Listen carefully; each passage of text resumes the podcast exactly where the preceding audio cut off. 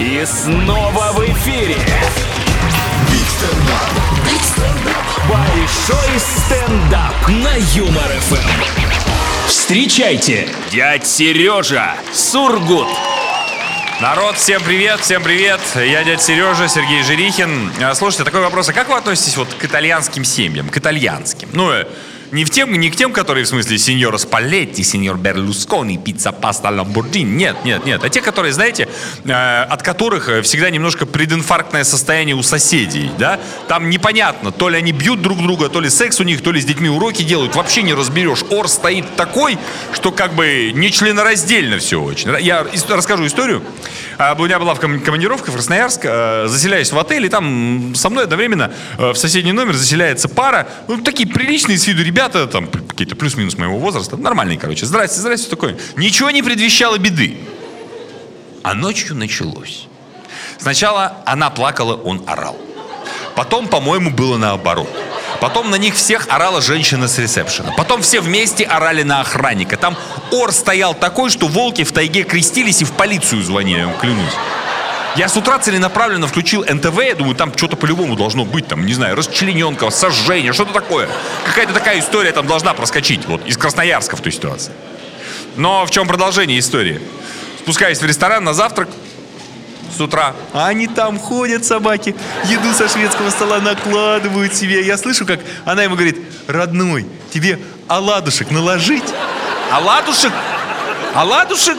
Я думаю, ты дрянь, ты вчера на всю гостиницу орала, что руки на себя наложить собираешься, ну? Из-за тебя у женщины с ресепшена глаз дергается и темные круги под глазами, как у панды. А теперь оладушки, оладушки, еще и наложить вот это вот.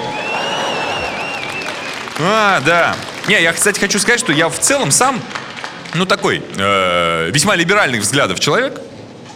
Кто как хочет жить, тот пусть так живет, если он не мешает никому другим. Пускай.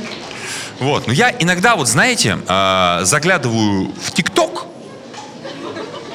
и думаю, что, а может быть, немножечко Сталина на них все-таки нет? М? Самую капельку, вот эту чуточку, самую малюсенькую малость, ну. Ну, это такая не настоящего такого, знаете, Сталина, а такого какого-нибудь тикток Сталина. Нет? Такого маленького Сталина, который такой в маленьком военном френче. Если ты какую-нибудь фигню снял и выкладываешь, и он бы так на экране смартфона появлялся и говорил бы не расстрелять, а переснять. Переснять в одежде. Вот так вот. Просто я иногда смотрю ролики в ТикТоке, и я, конечно, изумляюсь. Есть один там знаменитый блогер, такой Хабибка. Вот. У него есть ролик, где он э, прячется под одеялом. Его девушка берет, я прошу прощения, пукает ему под одеяло. А и все. Законченная мысль. Понимаете? Раньше этого хотя бы стеснялись. Я думаю, может быть, вот такие, знаете, маленькие-маленькие, такие малепусенькие репрессийки, может быть, все-таки были бы не лишними, нет, а?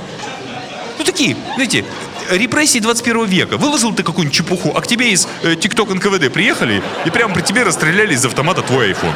Ну, у матери забрали iPhone, у отца забрали, на север отправили, у младшего брата отобрали, в детдом сдали.